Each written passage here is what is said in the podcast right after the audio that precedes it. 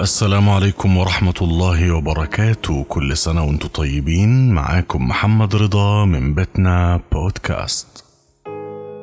اتكلمنا في الحلقة اللي فاتت من البودكاست إن اختيار شريك الحياة بيكون عبارة عن مزيج بين القلب والعقل وإن مش بالضرورة كل حاجة تحصل في نفس الوقت لكن الأساس بيكون الاقتناع بالشخص ده والارتياح له.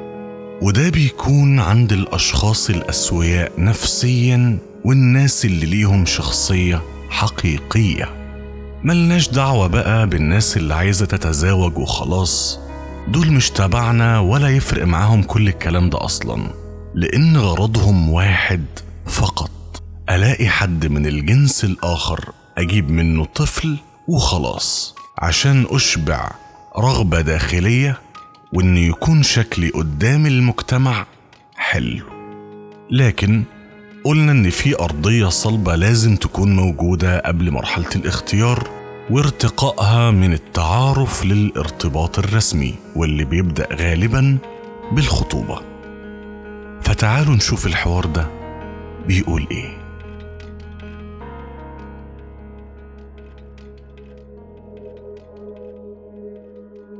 في سؤال مهم جدا لازم كل شخص يجاوب نفسه عليه بشكل حيادي ومن غير أي كليشيهات. هو أنا بتجوز ليه؟ وليه الطرف التاني ده تحديدا؟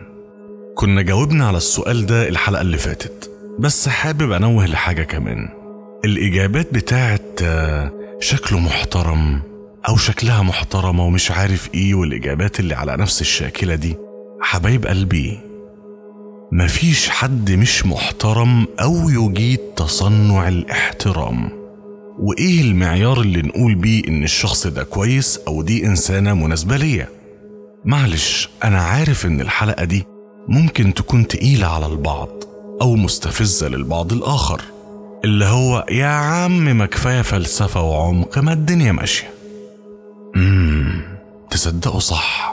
عشان كده الجهاز المركزي للتعبئة العامة والإحصاء قال في تقرير له من حوالي سبع شهور مثلا إن فيه حالة طلاق بتحصل بمعدل حالة كل دقيقتين تقريبا وإن 15% من الحالات دي ما كملوش سنة و38% ما كملوش ثلاث سنين. ودي النسبة المعلنة المسجلة في الأحوال المدنية. ناهيك عن الطلاق غير المعلن أو المسجل وطلاق القاصرات اللي بتحصل معظم حالاته في الريف. إن البنت تتجوز قاصر ولا يتم إشهار العقد إلا بعد بلوغها سن ال 18 فبالتالي لو حصل طلاق قبل السن ده محدش بيعرف أصلا كجهة رسمية. غير بقى حالات الخلع ودعاوى الطلاق اللي لسه في المحاكم غير اللي مش عارفة تتطلق أصلا وأفلام كتير. يعني لو أخدنا في الاعتبار الحالات دي وضمناها للنسب الرسمية هيطلع رقم مرعب أكتر ما هو كده فعلا. طيب الاختيار يا عزيزي العاقل ويا عزيزتي الراشدة بيكون من خلالكم؟ أنتم مش من خلال حد تاني مع كامل الاحترام للأهل. لكن رأيكم استشاري في الاختيار استئذاني في قرار الزواج. ومحدش يقول البق الحمضان بتاع إيه؟ إحنا أضرب مصلحتكم وعارفين الصح ومش عارف إيه. البق ده كارثة في العموم وفي الجواز بالذات لأنه قرار مصيري جدا ما فيهوش مجاملات. فلو أنتوا ما كنتوش مأهلين الولد على حسن الاختيار من البداية وقت التربية والبنت نفس الحوار يبقى النتائج الحالية هي منطقية جدا لأنه لو ناخد بالنا نسبة كبيرة من اختيارات وقرارات الأهل منفصلة عن الواقع بدرجة صعبة والتركيز في غالبه بيكون على الجانب المادي أكتر من أي حاجة تانية في الدنيا. تحت مسميات غبية جدا أثبتت فشلها. زي ده كل ما يدفع فيها أكتر هيعرف قيمتها.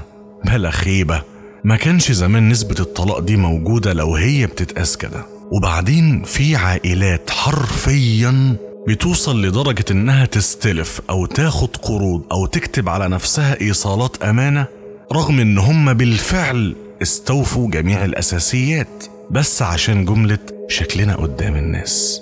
ودي ليها حلقة جاية. وفكرة إن المهور والتجهيز وغيره يكونوا غاليين جدا بشكل مبالغ فيه ده بيجر مصايب بجد. هتيجي في الحلقة الجاية أو اللي بعدها.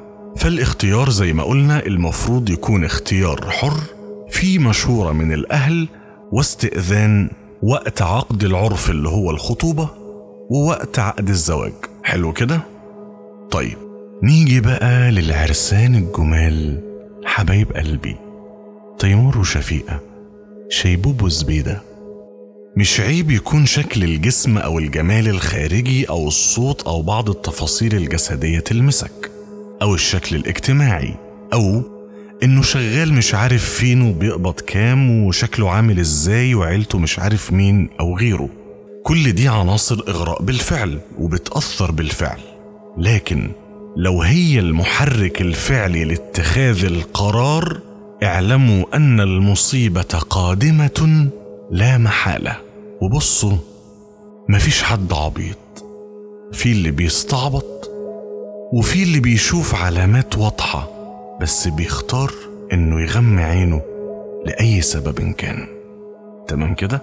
فما ينفعش يكون الاختيار قائم على الشكل الجسدي أو الواجهة المجتمعية فقط لأن كل دي متغيرات.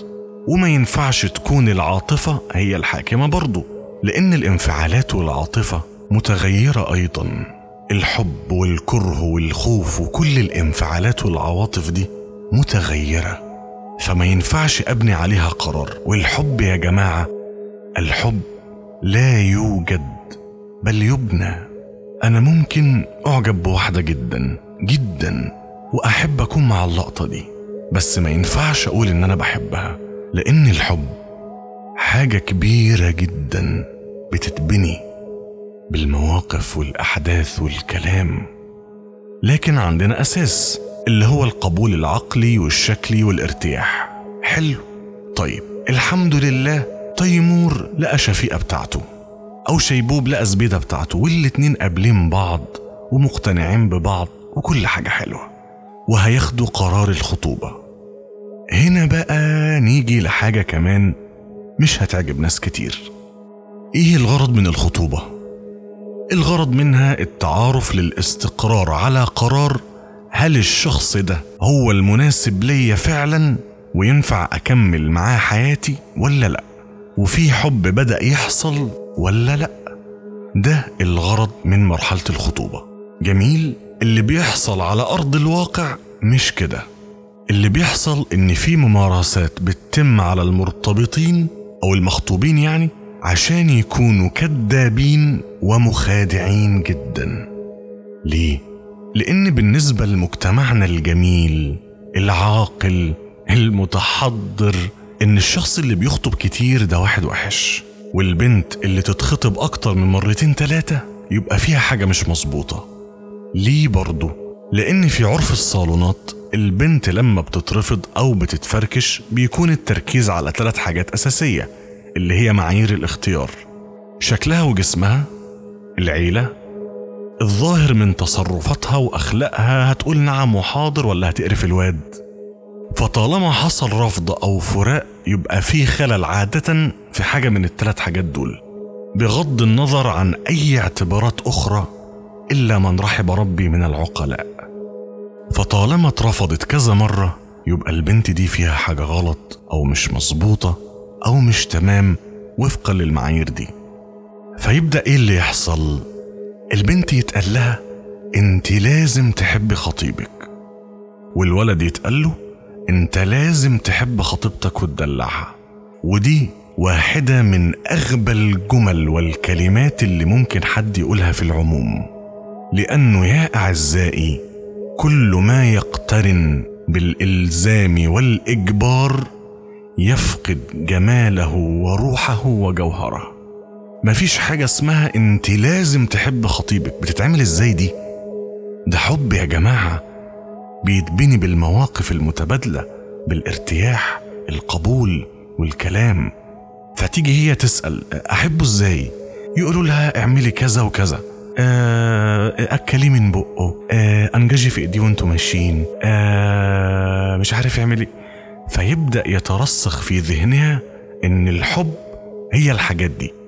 مش إن هو حاجة بتتبني وحاجة إحنا بنشتغل عليها وفي كده محرك إنساني ومشاعر ولهفة ومودة. لا لا لا لا, لا. هي الحاجات دي.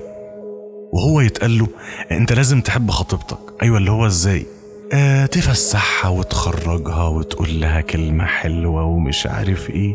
فينشأ في قرارة نفسه إن هو ده الحب بس. شكل مادي بحت. ويزاد الطين بلة لما يتقال لهم دي أيام الخطوبة دي أحلى أيام. المفروض تتبسطوا وتعيشوا حياتكم فيها وتتدلعوا لأن بعد الجواز مش هيحصل الكلام ده. وهتكون الدنيا هم.